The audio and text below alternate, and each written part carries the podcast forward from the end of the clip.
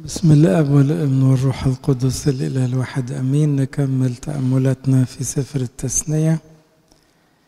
وأبونا لوقا كان بيفسر لنا الجزء بتاع بداية 28 وصلنا لعدد 14 فكركم الجزء الأخراني من سفر التثنية. كان موسى النبي بيحفظ الناس. حاجات تبدو بسيطة لكنها مهمة. لو مشيتوا مع ربنا هتكسبوا إيه؟ ولو سبتوا ربنا هتخسروا إيه؟ اللي بيسموه ساعات البركات واللعنات. والبعض بيقول إن الجزء ده بالذات كان تقريبا لازم كل يهودي يحفظه. على اعتبار إنها إيه؟ يعني تعمل كذا يحصل لك كذا ما تعملش يحصل كده عشان هم ناس مبتدئين يعني مش عاوزين إيه شروحات كتيرة عاوزين الحاجات واضحة. فقعد يقول يعني مباركا تكون في دخولك مباركا تكون في خروجك ويأمر لك الرب بالبركة في خزينك ويرى جميع شعوب الأرض اسم الرب سمي عليك فيخافون منك ويفتح لك الرب كنز الصالح ويجعلك رأسا لا ذنبا يعني تبقى دايما إيه يعني رافع راسك كده وتكون في الارتفاع ولا تكون في الانحطاط. نبتدي من عدد 14 يقول ولا تزيغ عن جميع الكلمات التي أنا أوصيك بها اليوم يمينا أو شمالا لكي تذهب وراء آلهة أخرى لتعبدها كلمتين هنا عاوز أركز عليهم. تزيغ تزوغ يعني أو تزوغ وجميع الكلمات. كلمة الزوغان أو الزيغان معناها إن الواحد عارفين لما يقولوا عينه زيغة يعني بص لحاجة غير اللي المفروض يبص عليه. مع كلمة ربنا كده كلمة ربنا لازم تبقى إيه؟ شغلاك ما تزخش ما تبصش بعيد تقعدش تفكر الناس بتعمل إيه ولا بيقولوا إيه ولا الفلسفة بتقول إيه ولا الناس التانية يعني مبادئها إيه؟ أنت عندك قاموسك عندك إنجيلك عندك كلام المسيح اللي يدخل السم ما تزوخش ما تتلخبطش. نفس الكلمة دي اللي كلكم حافظين الآية بتاعت روميا لما يقول الجميع زاغوا. ودي واخدها بولس من المزامير. زاغوا وفسدوا. ليس من يعمل صلاحا ليس ولا واحد. طيب أنا وأنت فين من موضوع الزوغان ده؟ أو من موضوع التركيز؟ ما هو عكس الزوغان ده التركيز. إلى أي مدى الواحد يعني مركز؟ يعني الناس كلها تحب تتكلم وتجيب سيرة البعض. طيب أنت مركز إنك دي خطية ولا تدينه ولا أنت بتزوغ؟ فبتعمل زي ما الناس بتعمل. كل الناس بتجري ورا الفلوس. أنت مركز أنه في آية بتقول انظروا وتحفظوا من الطمع ولا أنت زايغ زي غيرك. اذا في حاجات كده سهل الزوغان فيها. إن الواحد ينزل من مستوى كلام ربنا لمستوى كلام البشر. كلمة تانية لما بيقول عن جميع الكلمات التي أنا أوصيك بها اليوم. أحيانا الواحد فينا تشغله كلمة أو اتنين من كلام ربنا. طب وبقية الكلام؟ بقية الوصايا؟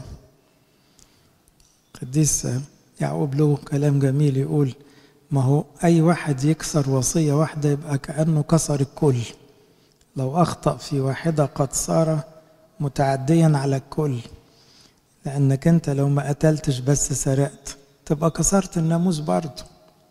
فاحيانا بعضنا يقول أنا في العشور ملتزم جدا. طب وفي حب الناس؟ في حب الأعداء؟ في التسامح؟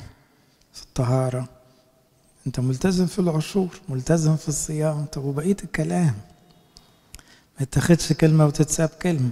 فبيقول لا تزيغ عن جميع الكلمات التي أنا أوصيك بها اليوم يمينا أو شمالا. يعني إيه يمين أو شمال؟ يعني لا, لا فلسفة الدنيا تشدك ولا يعني عقائد أخرى تشدك. في نفس الوقت لا تروح يمين قوي فتبالغ في أمور ربنا مش عاوزها اللي هي التطرف بقى. عارفين اليهود اللي كان يعشر الشبت والبقدونس والكمون وال... وبيدوس على الناس يظلم ويفتري. لكن هنا ده زوغان برضه لأن ربنا مش هيبص على شوية يعني خضار كده لازم تطلع عشر مش للدرجه دي. لكن هم بيبطلوا الناموس باهتمامات معينة. ده زوغان يميني وفي شمال إنك تتجاهل الوصية خالص. كي تذهب وراء آلهة أخرى لتعبد. نتيجة الزوغان عن كلام ربنا أن الواحد يعبد آلهة أخرى. دي قاعدة. لما تزوغ عن الإنجيل أنت بتتحول إلى عابد أوثان دون أن تدري. لأن الاهتمام بالجسديات عبادة وثنية. اهتمام بمحبة المال عبادة وثنية كراهية الناس بأي درجة؟ كأنك بتعبد نفسك. فهنا لو زغت عن كلام ربنا بقيت شريك للي راحوا وراء آلهة أخرى ليعبدوا. ولكن تدي بقى بالجزء اللي إيه؟ اللعنات بقى.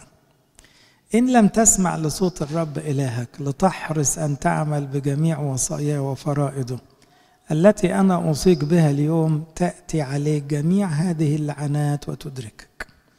لو ما سمعتش الكلام هتجي لك لعنات. يبقى ربنا بينذر ولاده وبيشجع ولاده. دايما طريقة ربنا كده. وعلى فكرة دي طريقة التربية الطبيعية. يعني أي أب يربي عياله يا ولاد ذاكروا كويس عشان بكرة تبقوا ناجحين وشاطرين وتفتحوا بيوت ويفضل يقول كلام مشجع. ولو ما ذاكرتوش وما عملتوش دوركم وما ومشيتوا مع أصدقاء وحشين بكرة هتلاقوا نفسكم فاشلين ومحدش هيبص لكم. طبيعة التربية فيها جزء تشجيع وجزء إنذار. في بعض الناس ما تحبش خالص الجزء بتاع الإنذار. ويقعدوا بقى يطلعوا أفكار إن ربنا لا ربنا طيب ما بيعملش كده. زي ما بيعملش كده مش هو بيربي ولاده يبقى لازم يعمل كده. زي ما بيشجع لازم ينذر في ناس تيجي بالتشجيع وفي ناس تيجي بالإنذار. ونفس الشخص اللي يجي بالتشجيع في وقت هو نفسه ساعات لما يتدلع بيحتاج الانذار في وقت. حد فينا ما يحتاجش إنه يخاف شوية عشان يمشي كويس؟ في نفس الوقت كلنا محتاجين دايما كلام تشجيع إنه إيه بركة ربنا معاك. قرب من ربنا أكتر تلاقي حياتك فيها ستر ونعمة وتروح السما في الآخر وكل اللي بتحبهم كمان يوصلوا معاك يبقى في تشجيع. هنا بيقول إن لم تسمع إن لم تسمع ابتدينا بقى جزء اللعنات. لتحرص أن تعمل بجميع وصايا وفرائض التي أنا أوصيتك بها اليوم تأتي عليك جميع هذه اللعنات وتدركك. هيفصلها بقى أنواع اللعنات. مش مش هدخل في تفصيلاتها عشان ما نخوفكوش زيادة لكن هي ساعات بنحتاج نخاف. ملعونا تكون في المدينة وملعونا تكون في الحقل. يعني زي ان اللعنة تجري وراك. وانت في المدينة تلاقي إيه؟ في لعنة ولما تروح الحقل بتاعك تلاقي لعنة ملعونة تكون سلتك ومعجنك. السلة دي بتاعت الحصاد. ما الفلاحين كل دول كانت حياتهم في الحصاد. وبعدين ياخدوا الغلة وابتدوا يعجنوا. فيلاقي لعنة يعني إيه؟ يلاقي الحصاد قليل جدا. وبعدين يجي يعجن عشان يخبز وبتاع يلاقي الحكاية مش بتتعجن مش بتطلع حتى عيش. فيبقى في لعنة هنا. ملعونة تكون ثمرة بطنك. يعني إيه؟ ممكن ما يبقاش في بركة في العيال أو ما فيش عيال خالص أو ياخدهم أمراض صعبة. وثمرة أرضك. نتاج بقرك وإناث غنمك. يعني حتى البهايم لو كانت عند طبعا بيبقى عندهم تربية مواشي. كل ده بيعرفوا يقول لك السنة دي فيها بركة. الأرض دي فيها بركة. لأنه لما يتقال أبونا إسحاق زمان لما زرع باركوا ربنا فطلع مية ضعف لدرجة كل الأراضي اللي حواليه جم يتكلموا معاه يقولوا له أنت وراك سر. أنت اشمعنى أرضك وسط أراضينا؟ بتعمل كده. أنت في إيه معاك؟ اللي ربنا معاه ربنا. فهنا البركة تتحس واللعنة تتحس. ملعونا تكون في دخولك وملعونا تكون في خروجك. ربنا يحمي كل. بس معناه إيه؟ اللي بيكسر كلام ربنا تلاقي كل خطوة ممكن يبقى فيها مشكلة أو مصيبة. والعكس اللي ماشي مركز مع ربنا يلاقي كل خطوة فيها بركة فيها تسهيلات. الكلام ده ساري لغاية النهاردة لكن مش بالحرف لأن ربنا ما بيتغيرش. يعني اللي بيمسك في ربنا ربنا بيديله بركات كتير في الدنيا. بس لما ربنا اتكلم عن البركات حط معاها اضطهادات أو متاعب. يعني مش معنى إن أنتوا مثلا الناس ماسكين في ربنا. يبقى أي مشوار لازم يمشي بسهولة. هيحصل كده في حاجات كتير لكن هتلاقي حاجات كمان إيه تتعب فيها شوية. ليه؟ ما هو ربنا عاوزك تاخد بركة التعب فبيعتبرها بركة مش لعنة. وماله لما تتضايق شوية وهب لكم لا أن تؤمنوا فقط بل أن تتألموا.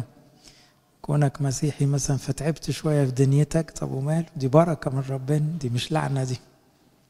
فهنا في جانب آخر دخل في العهد الجديد أنه لما تتعب من أجل المسيح بتاعك أو من أجل مبادئك لا ده دي بركة. لأن قصادها أجر كبير في السماء. ملعون أن تكون في دخولك وملعون أن تكون في خروجك. يرسل الرب عليك اللعن والاضطراب. الاضطراب يعني عارفين اللي هي الحيرة أو التوهان. مش عارف أنت رايح فين وجاي منين. وعلى فكرة ناس كتيرة عايشة في الحالة دي. متوهة كده. التوهان ده نوع من قلة البركة. لأن اللي عايش مع ربنا شايف طريقه باصص لقدام. الدنيا ماشية معاه خطوة بخطوة. لكن هنا بيقول له يرسل عليك اللعن والاضطراب والزجر. يعني تحس إن الحياة ملهاش طعم وتايه وبتخبط يمين وتخبط شمال والأيام بتجري مفيش حاجة كده ليها معنى. في كل ما تمتد إليه يدك لتعمله حتى تهلك وتفنى سريعا من أجل سوء أفعالك إذ تركتني. يعني لما تهمل كلام ربنا ترجمتها عند ربنا اسمها إيه؟ أنت يا ابني سبتني. أنا مش هي مجرد اللي بيسيبني الدنيا بتعمل فيه كده. لما بتبقى معايا أنا بحوط عليك لأنك جيت جنبي فتلاقي البركة بتجري وراك. أنت تسيبني وتركز في أي كلام فارغ غير كلام ربنا؟ طب أنت سبتني. عارفين الابن الضال؟ هل ممكن الابن الضال يلوم أبوه على اللي جراله في الكورة البعيدة؟ بتلومه ليه؟ مش أنت اخترت تروح كورة بعيدة وهناك اتذليت واشتغلت شغل صعب وبقيت بتشتغل عند الخنازير في الآخر وحتى بتبص لهم وتحسدهم إن هم بياكلوا الخرنوب وأنت مش طايله. مين عمل فيك كده أبوك؟ لا. أنت سبته. فلما سبته اتبهدلت. لما رجعت له رجعت لك البركة. فكلمة إذ تركتني يعني أنت اللي تلام. لو حياتك فيها لعنات لوم نفسك ما تلومش ربنا. لأنك لو لومت ربنا أنت مش عاوز تصلح نفسك. لو لقيت في توهان وفي حيرة ومفيش بركة ارجع قول له يا رب أنا في غلط عندي. أنا أكيد كاسر وصايا. أنا أكيد في حاجات كتيرة من كلامك أنا زايغ عنها. نبهني طيب. رجعني تاني. مش عاوز أسيبك. مجرد تعمل كده بتركيز هتلاقي البركة رجعت لك على طول. نكمل كلام يضربك الرب بالسل والحمى والبرداء والالتهاب والجفاف واللفح والذبول فتتبعك حتى تفنيك. اللي هي الأمراض المستوطنة أو الأوبئة بأنواعها. وطبعا في الوقت ده ما فيش لا أنتيبيوتكس بقى ولا في مستشفيات. فكان اللي يجيله بقى السخونة العالية ولا إسهال شديد ولا جفاف ولا الحاجات دي كانت بتموت. تموت الصغير والكبير قبل ما يخترعوا البنسلين وبعد كده بقية المضادات الحيوية. كانت الحاجات دي كفيلة تموت العيلة كلها. فهنا معناها إنه كل ده ممكن يحصل لك عشان أنت بعدت عن ربنا. وتكون سماؤك التي فوق رأسك نحاسا والأرض التي تحتك حديد. تعبير جميل قوي يعني إيه السماء فوق رأسك نحاس؟ ما فيش نقطة مية. لأن السماء بالنسبة لهم مطر. أهم حاجة تيجي من السماء الشمس والمطر لأن دول اللي يدوا حياة. فلما السماء تبقى نحاس يعني نشفت خالص زي وقت مثلا لما إيليا قال لا يكون طل ولا مطر إلا بكلمة من فمي. وقفلت السماء ثلاث سنين ونص كأنها نحاس. يعني مش سماء طبيعية.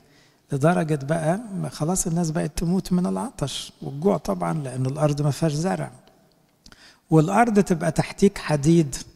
حديد من كتر ما هي شققت ونشفت خالص طبعا ما فيش ولا عشب أخضر حتى. الأرض بقت زي الحديد طبعا حتى بتعرفش تنام عليها. ويجعل الرب مطر أرضك غبارا. يعني بدل ما تمطر عليك المطر نعمة على فكرة وبركة ولسه الفلاحين يفرحوا بالمطر المطر خير. لكن بدل المطر يجي تراب وغبار فيدفن مدن كاملة. ويبقى ما فيش حتى شوية مية يطروا الحكاية فتلاقي الأمراض تزيد. غبارا وترابا ينزل عليك من السماء حتى تهلك. يجعلك الرب منهزما أمام أعدائك. تأديبات دي كلها تأديبات يقدروا يفهموها لأن هم دي حياتهم. الفلاحة والزراعة والمواشي والعيال فهو بيقول له كل حاجة في حياتك هتنضرب. لو انت بعدت عني لو انت قربت ومسكت في وصيتي كل حاجة تتعكس تلاقي بركة بركة يعني تعمل قليل يجي لك كتير. يعني مش بس على قد تعبك لا ده أكتر كتير. يجعلك الرب منهزما أمام أعدائك. في طريق واحدة تخرج عليهم وفي سبع طرق تهرب أمامهم هم لما كانوا يهجموا يهجموا كده زي جيش. وبعدين يقول له انت تهجم مهما تهجم بعدها بكم ساعة تبقوا بتجروا من أعدائكم ومتبددين يعني حتى بتهربوا كل واحد في سكة من كتر الرعب. دي علامة إن مفيش بركة. وتكون قلقا في جميع ممالك الأرض. تكون قلقا يعني إيه؟ من إما تروح كده الناس تخاف منك وتقول لك يا عم ده شايل اللعنة ده هيجيب لنا لعنة. وتكون جثتك طعاما لجميع طيور السماء. حتى لو الكلام يبدو قدامكم أحبائي إنه يخوف زيادة أو شديد زيادة على فكرة هم عملوا كل ده وحصل لهم كل ده. يعني اللي بيتقال ده ما فيهوش مبالغة لأن اليهود لما كسروا الوصايا وعبدوا أوثان كل اللي مكتوب في تثنية 28 حصل لهم. جات لهم أوبئة كعقاب جات لهم شعوب احتلتهم وذلتهم. المطر عطل فترات. ما كانش في بركة فبقوا يموتوا بعض وياكلوا بعض. فكل اللي اتقال يبدو بالنسبة لنا وكأنه مبالغ فيه إنما ربنا ما بيقولش كلامه بس. كل اللي بيقوله بيحصل. فالكلام ده حصل في فترات زي السبي مثلا لما تقروا سفر القضاة. القضاة بعد التثنية مش بكتير لأنه التثنية دي آخر حياة موسى جه يشوع وبعدين القضاء على طول. القضاء عبارة عن شعب راح للوثنية زاغوا راح للوثنية. فكل ده تقريبا حصل في أزمنة القضاء بدرجات. وبعدين حصل في أزمنة بقى الملوك بعد كده. عشان كده جه السبي كمان خد منهم كتير قوي وعطلهم سنين. تكون جثتك طعاما لجميع طيور السماء ووحوش الأرض وليس من يزعجها.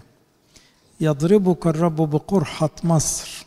هم فاكرين إنه مصر لما اتضربت أهليهم يحكوا لهم إحنا في التثنية يعني فات 40 سنة على الخروج من مصر. ففاكرين ضربات مصر أحد الضربات كانت قرح. دمامل يعني ضربة الدمامل دي كانت مزعجة جدا. فقال له اللي أنت شافوه اهاليك دول في مصر لما ربنا شد على فرعون هيحصل فيك. وبالبواسير والجرب والحكة الحكة اللي هي الهرش الشديد يعني. حتى لا تستطيع الشفاء. يبقى كل أنواع الأمراض المخيفة جزء من اللعنة في الحالة دي. طبعا خلي بالكم ده مش معناه إنه كل مرض دلوقتي يبقى لعنة من ربنا. لا القديسين بيجي لهم أمراض. قديس بولس جاله مرض كانش لعنة من ربنا. ده قال لئلا أرتفع من فرط الإعلانات. ده كان عشان ربنا عاوز إيه؟ يحميه من الافتخار ويزيده قداسه. يضربك الرب جنون وعمى وحيرة قلب. تبقى زي المجنون وتبقى الحاجة واضحة قصادك ومش شايفها ويبقى جنون القلب. تعبير جميل كده. قلب مجنون يعني لما القلب يبقى بيشتهي الدنيا زيادة تحس ده شغل مجانين. الناس بتموت بعض على إيه؟ الناس بتتخانق على إيه؟ الناس بتشتهي الأكل والشرب كأنه نوع من الجنون. مفيش حاجة تستاهل الحاجات دي. فتتلمس في الظهر كما يتلمس الأعمى في الظلام. يعني تبقى كأنك بتتخبط في كل حاجة كأنك مش شايف حاجة. يقصد العمى الروحي. ولا تنجح في طرقك بل لا تكون إلا مظلوما مغصوبا كل الأيام. يعني مش هتشوف النجاح ولا تشوف الراحة. هتبقى مظلوم ومغصوب وكل ده لأنك سبت تركتني وليس مخلص. طب واحد يقول ليه المسيح ما قالش نفس الكلام في العهد الجديد؟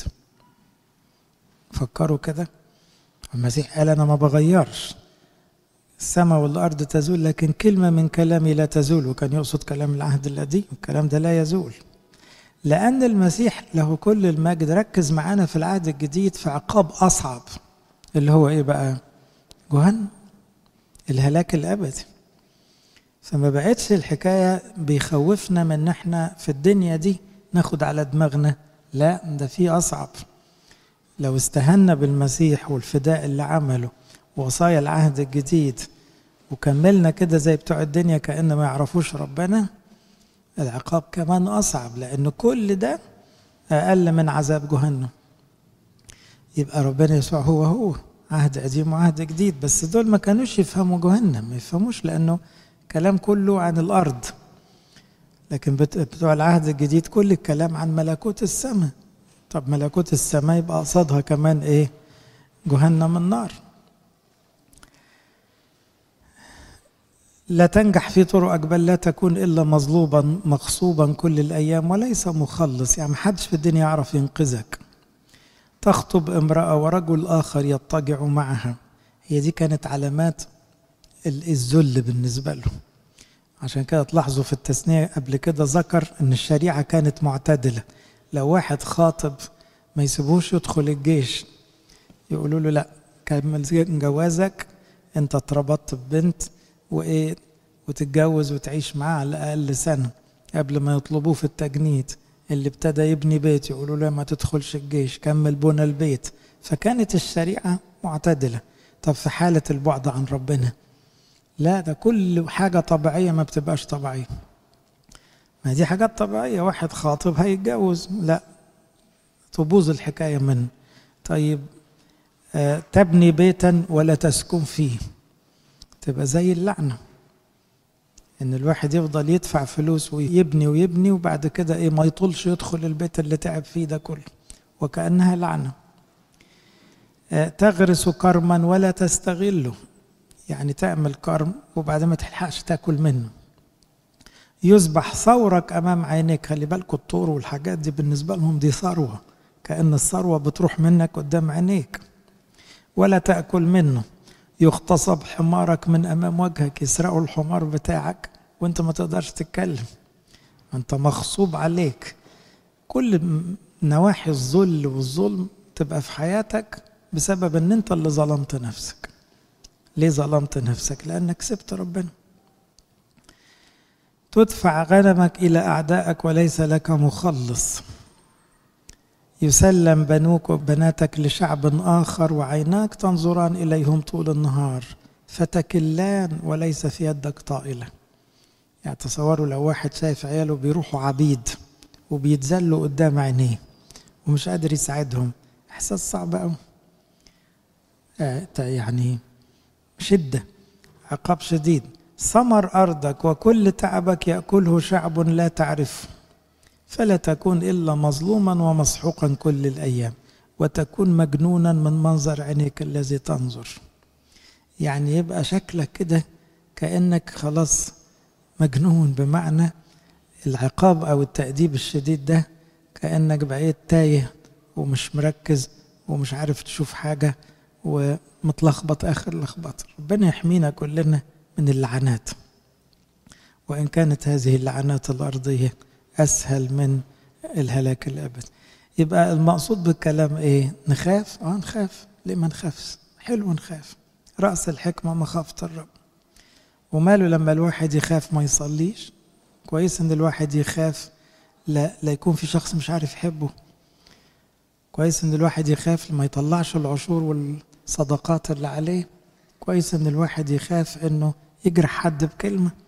كويس إن الواحد يخاف من العثره كويس الواحد يخاف لما يلاقي وصية مش عارف يعملها يخاف. كويس الواحد يخاف إنه هيقف قدام ربنا يتسأل ما كل ده خوف مقدس. إحنا ليه بنستبعده؟ دي دي, دي حكمة. الشخص لما يخاف يمشي كويس وي... ويصلح في نفسه. يضربك الرب بقرح خبيث على الركبتين وعلى الساقين حتى لا تستطيع الشفاء من أسفل قدمك إلى قمة رأسك. تعبير ده استخدمه أشعية في أول إصحاح وهو بيشرح انهيار الشعب اليهودي روحيا. أشعية واحد يقول من أسفل القدم إلى قمة الرأس كل الجسد مريض. كل الجسد. يقصد الجسد اليهودي ككل. الأمة اليهودية كلها كلها باظت. من رأسها لرجليها كده تعبير قالوا أشعية جرح وإحباط وضربة طرية لم تعصر ولم تلين يعني كل أنواع الضربات والأمراض. بس كان بيتكلم عن الشعب اليهودي ككل كأنه بني آدم مريض. كل ده إيه؟ نتيجة طبيعية للي كانوا بيعملوه يذهب بك الرب وبملكك الذي تقيم عليك يعني حتى لو كان ليك ملك انت والملك بتاعك بدل بعدت عن ربنا إلى أمة لم تعرف. ده اللي حصل في زمن أرمية لما صدقية الملك اليهودي اتاخد هو نفسه أسير وشالوا عينيه وموتوا أولاده قبل ما يشيلوا عينيه وخدوه هو والناس الشعب كله على بابل. الكلام ده اتقال في التثنية. يبقى ربنا مش بيغدر أخطيت يعني في الكلمة ربنا بيحذر وبينبه وبيخوفنا من الشر. وبيقول لنا امسكوا فيا. التزموا. الوصايا مش تقيلة. الوصايا دي مؤمنة. دي اللي هتأمنكم. دي اللي هتحميكم. دي اللي معاها كل البركات والحياة الأبدية. فانشغلوا بالوصية. طب لو مش عاجبك الكلام خد عندك. اللي قبلك حصل لهم إيه؟ دور عليك. فيبقى لازم تخاف. يذهب بك الرب وبملكك الذي تقيم عليك. إلى أمة لم تعرفها أنت ولا آباؤك وتعبد هناك آلهة أخرى من خشب وحجر. مش معناه أن ربنا عاوزهم يعبدوا آلهة أخرى. معناها لأنك أنت سبت ربنا هناك غصب عن عينك هيخلوك إيه؟ زيهم بتعبد حجارة. لأنك أنت اللي رفضت ربنا. فبعد كده هتبقى إيه؟ زي مذلول وبتعمل زي ما يقولوا. تذكروا بقى ان دانيال والثلاث فتية كانوا في السبي رفضوا فكان في حياتهم بركة. ويعني كرزوا بالمسيح للعالم كله. ليه؟ لأن ما ما, خافوش من الناس دي. وفضلوا ملتزمين بالوصية. دول كانوا مختلفين. وتكون دهشا ومثلا وهزءا. يعني الناس تبص على الشعب اليهودي كده يقول إيه ده؟ بقى ده الشعب بتاع ربنا ماله مذلول كل الذل ده. ماله متخبط كل التخبيط ده؟ ببساطة عشان سابوا إلههم. تكون دهشا ومثلا وهزء في جميع الشعوب الذين يسوقك الرب إليهم. بذارا كثيرا تخرج إلى الحقل وقليلا تجمع. يعني تبقى متفائل في أول كده الشغل ما يجوا يزرعوا يقولوا ده إحنا معانا بذر كتير شكل الأرض المرة دي هتطلع خير كتير. فيبقى معاك كتير في الأول في الآخر يبقى إيه؟ قليل. المفروض العكس تبتدي قليل وتنتهي كتير لو في بركة. قليلا تجمع لأن الجراد يأكله. كروما تغرس وتشتغل وخمرا لا تشرب. ما هو الكرم كانوا يعصروه كان ده المشروب بقى الشعبي بتاعهم. مش هتلاقي. ليه؟ لأن ما فيش بركة. ولا تجني لأن الدود يأكلها. ما هو الدود والجراد دي حاجات بقى إيه ما يقدرش الناس تفرملها. دلوقتي في مبيدات وفي حاجات حديثة بس في زمانهم لو جت ضربة جراد تاكل الزرع كله. لو جت الدودة تخلي الزرع ما ما يكبرش. تاكله من صغره كده فتلاقي ولا في قرون طلعت ولا في زيتون ولا في حاجة. يكون لك زيتون في جميع تخومك وبزيت لا تدهن. يعني ما تطولش تعصر الزيتون وتطلع الزيت. لأن يقال عندك إيه مزارع زيتون لكن ما فيش ما فيش ثمرة الزيتون. لأن زيتونك ينتثر. عارفين دي بتشبه إيه؟ كل الكلام اللي فات ده. الناس اللي لها صورة التقوى و... وتنكر قوتها. يعني إيه؟ في ناس تبقى شكلا متدينين. بس ما فيش حب لربنا ولا حب للناس ولا خوف ربنا ولا تركيز على الوصية. فتلاقي ما فيش زيت زيتون. الزيت دايما إشارة للخير إشارة للروحانية والكروم دي لما تتعصر إشارة للفرح. دايما الكرمة أو الخمر في الكتاب المقدس إشارة للفرح والسلام والبركة. تلاقي ما فيش حاجات من دي. ليه؟ لأنه الحكاية شكلية. ربنا بيبص على القلب مش بيبص على الشكل. بنين وبنات تلد ولا يكونون لك. لأنهم إلى السبي يذهبون. حتى لو جبت عيال بيتسرقوا منك. جميع أشجارك وأثمار أرضك يتولاه الصرصر. صرصر ليه حشرات الحقل يعني. فكل ثمر اللي يطلع تاكله الحشرات الغريب الذي في وسطك يستعلي عليك متصاعدا وأنت تنحط متنازلا. الوضع الطبيعي وده موجود برضه في التثنية إن هم يضيفوا الغريب ويكرموه ويتعاملوا معاه برحمة. وكان دايما ربنا يقول لهم افتكروا إن أنتوا كنتوا غرب في مصر وكنتوا مستنين اللي يرحمكم. فخليكوا رحماء لما يكون حد غريب تتعاملوا معاه برحمة. عشان كده لغاية دلوقتي نذكر كلمة الغريب في صلواتنا. لما نقول الأرملة واليتيم والغريب والضيف. لأن الغريب دايما بيبقى غريب. يعني إيه؟ ملوش حد. فمحتاج اللي يهتم بيه ويسأل عليه ويخدمه. فهنا بقى تتقلب الموازين. يبقى الغريب هو المتسلط والناس أصحاب الأرض هم الغلابة المذلولين. هو يقرضك وأنت لا تقرضه لأن في شريعة اسمها كيف تقرض الغريب. يعني الغريب ممكن يجي يستلف من اليهودي فيقول له طب هتسدد بالنظام الفلاني. دلوقتي لا ده هو الغريب هو اللي بيسلف من كتر الذل اللي هم فيه. هو يكون رأسا وأنت تكون ذنبا زي ما إيه بتوع العالم يبقوا هم اللي ناجحين أكتر من ولاد ربنا. إمتى؟ لما يكونوا ولاد ربنا سابوا ربنا. يبقى أولاد هذا الظهر أحكم من أولاد النور في جيلهم. ده اللي قاله المسيح في لوقا 16 يعني ولاد الدنيا لو ولاد ربنا سابوا الأمانة يبقوا ولاد الدنيا ياكلوهم طبعا يبقوا أشطر منهم وأنجح و... لكن لو ولاد ربنا منورين وماسكين في ربنا. يبقوا أشطر ناس وأنجح ناس طبعا. هو يقرضك أنت لا تقرضه هو يكون رأسا أنت تكون ذنبا. تأتي عليك جميع هذه اللعنات وتتبعك وتدركك حتى تهلك لأنك لم تسمع لصوت الرب إلهك. تاني بيعيد القاعدة. القاعدة إيه؟ اللعنات دي لأنك ما سمعتش صوت ربنا. لتحفظ وصاياه وفرائض التي أوصاك به. فتكون فيك آية وأعجوبة وفي نسلك إلى الأبد. كأن ده درس ما يتنسيش. لو حصلت العقوبات دي ولادك يفضلوا يقولوا لا إحنا ما نبعدش عن ربنا تاني. إحنا شفنا الذل كله. أبائنا شافوا الغلب كله. يبقى في خوف مقدس يسلم من جيل لجيل كده. من أجل أنك لم تعبد الرب إلهك بفرح. بصوا بقى في الإصحاح بتاع اللعنان جت كلمة فرح. هو ربنا مش قاصد إن إحنا نعبده بس بخوف لا الخوف ده لينا عشان بس ما نمشيش غلط. لكن إحنا نعبد الرب بفرح وبطيبة قلب. يعني يبقى قلبك مرتاح لما تصلي قلبك بيرتاح. لما بتخدم الغلابة أنت بتبقى عايش في فرح وطيبة قلب. لما تخاف ربنا وما تكذبش وما تغلطش وما تكسرش الوصايا أنت تعبده بفرح وطيبة قلب. فالحكاية مش ذل. هو ربنا مش عاوز يذل ولاده. ربنا عاوز يفرحهم بس ما فيش فرح بره ربنا. لكثرة كل شيء. يعني انت سبت الكثرة والبركة واخترت اللعنة لأنك مش عاجبك ربنا. تستعبد لأعدائك الذين يرسلهم الرب عليك في جوع وعطش وعري وعوز كل شيء. فيجعل نير حديد على عنقك حتى يهلكك. رجع تاني يكمل اللعنات فبيقول لو كسرت الوصايا هتوطي راسك لأعدائك وتتذل. يجلب الرب عليك أمة من بعيد من أقصاء الأرض كما يطير النسر.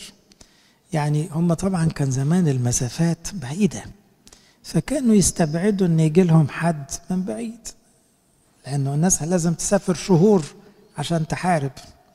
دلوقتي قول الطيارات بقى وعربيات وحاجات كده لكن زمان فكانوا يفتكروا إحنا مالنا بأشور ولا بابل ولا فارس ولا كانش على بالهم. الحقيقة بسبب اللي عملوه جاء أشور من آخر الدنيا احتل البلاد كلها وجت بعدها مملكة بابل وجت بعدها مملكة فارس. ما كانش في دماغهم إنه ده ممكن يحصل. فبيقول زي ما النسر يطير من بعيد تجي لك أمة من بعيد قوية تكسرك. كما يطير النسر أمة لا تفهم لسانها. ما كانوش طبعا يفهموا لغة الكلدانيين ولا لغة الفارسيين ولكن أمة جافية الوجه يعني ما يعرفوش الرحمة. وفعلا الجماعة الأشوريين والكلدانيين دول كانوا ناشفين قوي. فجافية الوجه يعني يجي لك ناس ما تعرفش تبتسم. لا تهاب الشيخ ولا تحن إلى الولد. دول ما عندهمش رحمة لا يعملوا حساب لكبير سن ولا الطفل فتأكل ثمرة بهائمك وثمرة أرضك حتى تهلك ولا تبقي لك قمحا ولا خمرا ولا زيتا ولا نتاج بقرك ولا أناس غنمك حتى تفنيك. وتحاصرك في جميع أبوابك حتى تهبط أسوارك الشامخة الحصينة التي أنت تثق بها في كل أرضك. يعني إيه؟ ساعات كانوا يفكروا إزاي؟ ده حصل فعلا وقت سبي باب. يعملوا أسوار عالية فيحسوا بالأمان. يقول لك حتى لو جه شعب قوي ما يقدروش يعدوا السور ده. فبدل ما يتكل على ربنا يعمل إيه؟ يتكل على السور. فده كان في زمن اليهود لما أرميا قال لهم خلاص ربنا زعل واللي قاله موسى في التثنية هيحصل فيكم. بابل جاية مسكوه ضربوه سجنوه وقالوا له انت بتكذب إحنا الأسوار بتاعتنا ما تقعش إحنا أورشليم لا يمكن تخرب. انت كذاب؟ قال لهم لا أنا مش كذاب. أنا بقول لكم ده هيحصل. فضلوا يتهموا أرميا إن هو كذاب ويمشوا ورا الأنبياء الكذب على إن هم اللي بيقولوا لهم إيه؟ لا عندنا الصور وعندنا المذبح مش هيحصل لنا حاجة. ويقولوا للناس اغلطوا كملوا زي ما أنتم ما تخافوش ما تخافوش من ربنا ما تخافوش من العقاب. ضيع الشعب كله. وفي الآخر حصل اللي قاله أرميا بالظبط. حتى تهبط أسوارك الشامخة الحصينة التي أنت تثق بها في كل أرض. عشان كده أحبائي مهما ربنا ادانا من خير ما تحطش ثقتك في فلوسك ولا في صحتك ولا في معارفك. دي أسوار شامخة خادعة. لا ثقتك في ربنا. عشان كده عندنا مزمور جميل في الغروب نقول المتوكلون على الرب مثل جبل صهيون لا يتزعزع. الساكن بأورشليم إيه؟ الجبال حواليه يعني ربنا هو اللي محوط عليها بجبال. يعني ربنا يستخدم الطبيعة ويحوط عليك. انت لا محتاج فلوس ولا محتاج معارف ولا محتاج صحة. ربنا اللي يحوط عليك. لكن هتثق في الناس يحموك؟ طب خد بقى. هتثق في فلوسك تنجيك؟ خليك في الأسوار دي اللي انت فاكر ما بتقعش لا هتقع. فهنا في زمانهم كانوا يعتقدوا الأسوار دي حماية يبقى مش لازم نصلي خلاص مش لازم نخاف. تأكل ثمرة بطن بطنك لحم بنيك وبناتك. طبعا دي وصلت فعلا في زمن أخاب وأخازيا ملوك الأشرار أن وصلت من المجاعة الشديدة كانوا يأكلوا فعلا بعض. كانوا ممكن يذبحوا طفل وياكلوه. حاجة بشعة جدا توصل لكده وكانت التثنية قايلة كده. كان موسى قال لهم هتوصل معاكم لكده من كتر شركم. تأكل ثمرة بطنك لحم بنيك وبناتك اللي أعطاك الرب إلهك في الحصار والضيقة التي يضايقك بها عدوك. في زمن أليشع النبي حصل موقف زي كده. إن واحدة ست صرخت في الملك وقالت له الحقني الست دي ظلمتني. إحنا اتفقنا هناكل ابنها امبارح وهناكل ابني العكس هناكل ابني امبارح وهناكل ابنها النهارده. الملك صعق. في أم ممكن تقول كده لهذه الدرجة. فاللي جه في باله هيبعت واحد يموت أليشع لأن أليشع مش راضي يصلي ويحل المشكلة بدل ما يتوب. وبعدين أليشع قال له لا لسه الميعاد. لكن طبعا أليشع كان شايف أن نهاية الحصار خلاص لأن في ناس ابتدت تتوب. لكن هذا الموقف حصل فعلا في زمن أليشع. اتنين ستات بيتخانقوا ياكلوا العيال إزاي؟ حاجة صعبة. الرجل المتنعم فيك والمترفه جدا تبخل عينه على أخيه وامرأة حضنه وبقية أولاده الذين يبقيهم. يعني إيه؟ لو في لقمة يأكلها ويسيب عياله يموتوا أو مراته تموت. يبقى مرفه وبخيل يهمه إيه؟ يلحق نفسه. وقت الحصار ده كل ده وقت اللعن. بأن يعطي أحدهم من لحم بنيه الذي يأكل لأنه لم يبقى له شيء في الحصار. فيش غير حاجة تتأكل غير البني آدمين. والضيقة التي يضايقك بها عدوك في جميع أبوابك. والمرأة المتنعمة فيك والمترفهة التي لم تجرب أن تضع أسفل قدمها, قدمها على الأرض. ده تعبير مجازي يعني إيه؟ يعني ما تكون واحدة مرفهة. جالها زمن تحطش رجلها على الأرض. يعني إيه؟ الشغالين بقى والجاريات وشايلينها شيل كده. دي بقى وقت المجاعة ووقت الحصار هتشوف ذل فظيع. للتنعم والترفه تبخل عينها على رجل حضنها. يعني تشوف رجلها بيموت ولا عيالها يموتوا ولا تحس. وعلى ابنها وبناتها بمشيمتها الخارجة من بين رجليها وبأولادها الذين تلدهم لأنها تأكلهم سرا في عوز كل شيء في الحصار والضيقة التي يضايقك بها عدوك في أبواب. تعبير المرأة المترفهة استخدمها بولس لأن بولس في الأصل يهودي فمذاكر التثنية كويس. بس حطها في آية جميلة قوي في الرسائل. المترفهة أو المتنعمة ماتت وهي حية. يعني الست اللي مش عاوزة تتعب في حياتها ولا تكون زوجة تخدم جوزها ولا أم تتعب مع عيالها دي ماتت قبل ما إيه وهي عايشة كده معتبرة ميتة. لأن اللي يحط التنعم والترفه أساس لحياته ده مش عايش. ده حياته بلا معنى وبلا رسالة. فقال المتنعمة ماتت وهي حية. يعني دي ما تعشمش فيها لكن هنا بيتكلم إنها دي ممكن تاكل عيالها لأنها أنانية. إن لم تحرص لتعمل بجميع كلمات هذا الناموس المكتوبه في هذا السفر لتهاب هذا الاسم الجليل المرهوب الرب إلهك. يعني أهم حاجة إيه؟ هاب ربنا خاف ربنا. مجد اسم ربنا. خلي ربنا فوق راسك وقدام عينيك. ما يحصلكش ولا حاجة من الكلام ده. لو ما عملتش كده يحصل لك كل اللعنات. يجعل الرب ضرباتك وضربات نسلك عجيبة. ضربات عظيمة راسخة وأمراضا ردية ثابتة. ويرد عليك جميع أدواء مصر أدواء جمع داء. يعني يحصل لك كل الأمراض اللي جت في مصر زمان. التي فزعت منها فتلتصق بك. يعني اللي تخاف منه يجي لك لأنك مش راضي تتوب. أيضا كل مرض وكل ضربة لم تكتب في سفر الناموس هذا عشان كده التثنية ساعات يعتقد أن هو الناموس. صحيح كلمة ناموس أحيانا تقال على كل توراة موسى لكن هي مينلي على التثنية. وطبعا برضو ممكن جزء اللاويين والعدد لأنه في وصايا لكن كلها متراجعة في التثنية. لم تكتب في سفر الناموس هذا. اللي هو بيقوله دلوقتي. يسلط الرب عليك حتى تهلك. تبقون نفرا قليلا عوض ما كنتم كنجوم السماء من وقت إبراهيم الشعب ده واخد وعد يبقى إيه؟ نجوم سماء ورمل بحر. قال له لا. بعد ما تكسروا الوصايا تروح منك البركة يبقى الوعد بطل. فترجع تبقى عدد قليل خالص. لأنك لم تسمع لصوت الرب إلهك. وكما فرح الرب لكم ليحسن إليكم ويكسركم كذلك يفرح الرب لكم ليفنيكم ويهلككم. واحد يقول ده كلام مش يطلع ربنا كده هيفرح إنه يشوف الناس بتهلك. ربنا بيفرح بالحق يفرح بالعدل. لما الناس تعبد شياطين بقوا زي الشيطان. لازم تيجي لحظة إبادة الشيطان. فربنا ينصف المظلومين ويحاكم الظالمين المفترين فربنا بيفرح بالحق فرحش بالغلط. فزي عشان كده يوم الدينونة على قد ما فيه هلاك أشرار لكن ربنا بيفرح بثواب الأبرار وأيضا يفرح بهلاك الأشرار. مش لأن ربنا يعني قاسي حاش. الله يريد أن الجميع يخلصون لكن لأن دول بإرادتهم رفضوا النعمة وكسروا الوصايا واستمروا في الغلط خافوش ربنا اختاروا نصيبهم.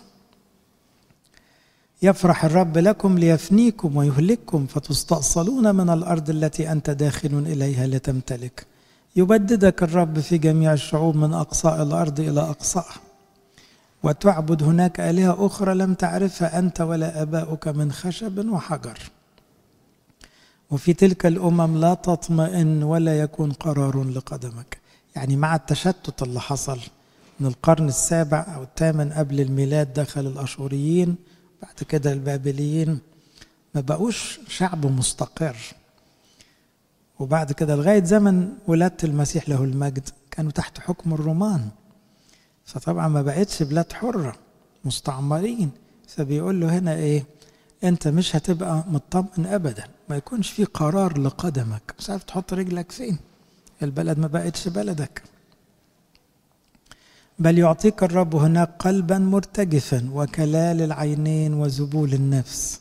تبقى نفسك دبلانة وعينك مكسورة وقلبك بيرجف لأنك عايش في جو من الضغط والرعب. وكل ده أنت اللي عملته في روحك لما بعدت عن ربنا. وتكون حياتك معلقة قدامك. الآية دي بقى شغلت الآباء. هو مقصود بيها إيه؟ بعدك عن ربنا خلى حياتك زي اللي متعلقة على شجرة كده إيه مهزوزة فيها الركفة وفيها الخوف. إنما أثناسيوس الرسولي قال الآية دي يقصد بيها إذا كان البشر كلهم يستحقوا اللعنة واللعنة أحد معانيها تبقى حياتهم معلقة قدامهم المسيح جه خد اللعنة وإيه؟ وتعلق بدلنا. فحط فكرة صليب المسيح تحقيقا لتعبير التثنية تكون حياتك والمسيح حياتنا دلوقتي معلقة قدامنا. فلما المسيح متعلق قدام عينينا دي حياتنا هو اللي رجع لنا حياتنا. يعني إحنا نستاهل كلنا نتعلق التعليقة دي بسبب اللي عملناه وهو خد كل خطايانا وتعلق بدلنا. فأصبح الذي لم يفعل خطية صار خطية لأجلنا شال اللعنة. فهنا موسى بيقول تكون حياتك معلقة قدامك يعني أنت هتشوف بعينيك اللي عملته في نفسك. كأنك متعلق كده إيه لا الأرض ولا سما وترتعب ليلا ونهارا ولا تأمن على حياتك في الصباح. تقول يا ليته المساء. إما الصبح تقول إمتى يجي بالليل تيجي بالليل تقول إمتى يجي الصبح. مش طايل تاخد نفسك يعني. يا ليته الصباح من ارتعاب قلبك الذي ترتعب ومن منظر عينيك الذي تنظر. يردك الرب إلى مصر في سفن في الطريق التي قلت لك لا تعود تراها. فتباعون هناك يعني هتتاخد سبي لبلاد ما ترجعش منها. وتتباع هناك في البلاد دي محدش يعرف لك سكة. تباع هناك لأعدائك عبيدا وإماء وليس من يشتري. هذه خلصنا خلاص الإصحاح الصعب الطويل ده. من أطول إصحاحات التوراة. هذه هي كلمات العهد الذي أمر الرب موسى أن يقطعه مع بني إسرائيل. ده زي عهد. بدأ بالبركة وختم باللعنة. والقرار في إيدين الشعب. إن كان من ناحية ربنا جهز بالبركة. لكن مش عاجبهم البركة عاوزين اللعنة ياخدوا اللعنة. عشان كده هيرجع يقول له إيه؟ جعلت أمامك طريق الحياة وطريق الموت. طريق البركة وطريق اللعنة لغاية دلوقتي الكلام ده معانا. طريق الأبدية قدامنا وطريق الهلاك قدامنا. وربنا بيقول لك يا حبيبي اختار الحياة اختار البركة. امسك فيه وهتشوف العز كله. لإلهنا كل مجد وكرامة إلى الأبد. ناخد الآية بتاعت تثنية 28 66 تكون حياتك معلقة أمامك. قولوا معايا. تكون حياتك معلقة أمامك. كمان مرة. تكون حياتك معلقة. تفضلوا نصلي اللهم اجعلنا مستحقين نقول بالشكر أبانا الذي في السماوات ليتقدس اسمك ليأتي ملكوتك كما في السماء كذلك على الأرض. أعطينا اليوم واغفر لنا ذنوبنا كما نغفر نحن أيضا. لا تدخلنا في تجربة لكن نجينا من الشر. بالمسيح يسوع ربنا.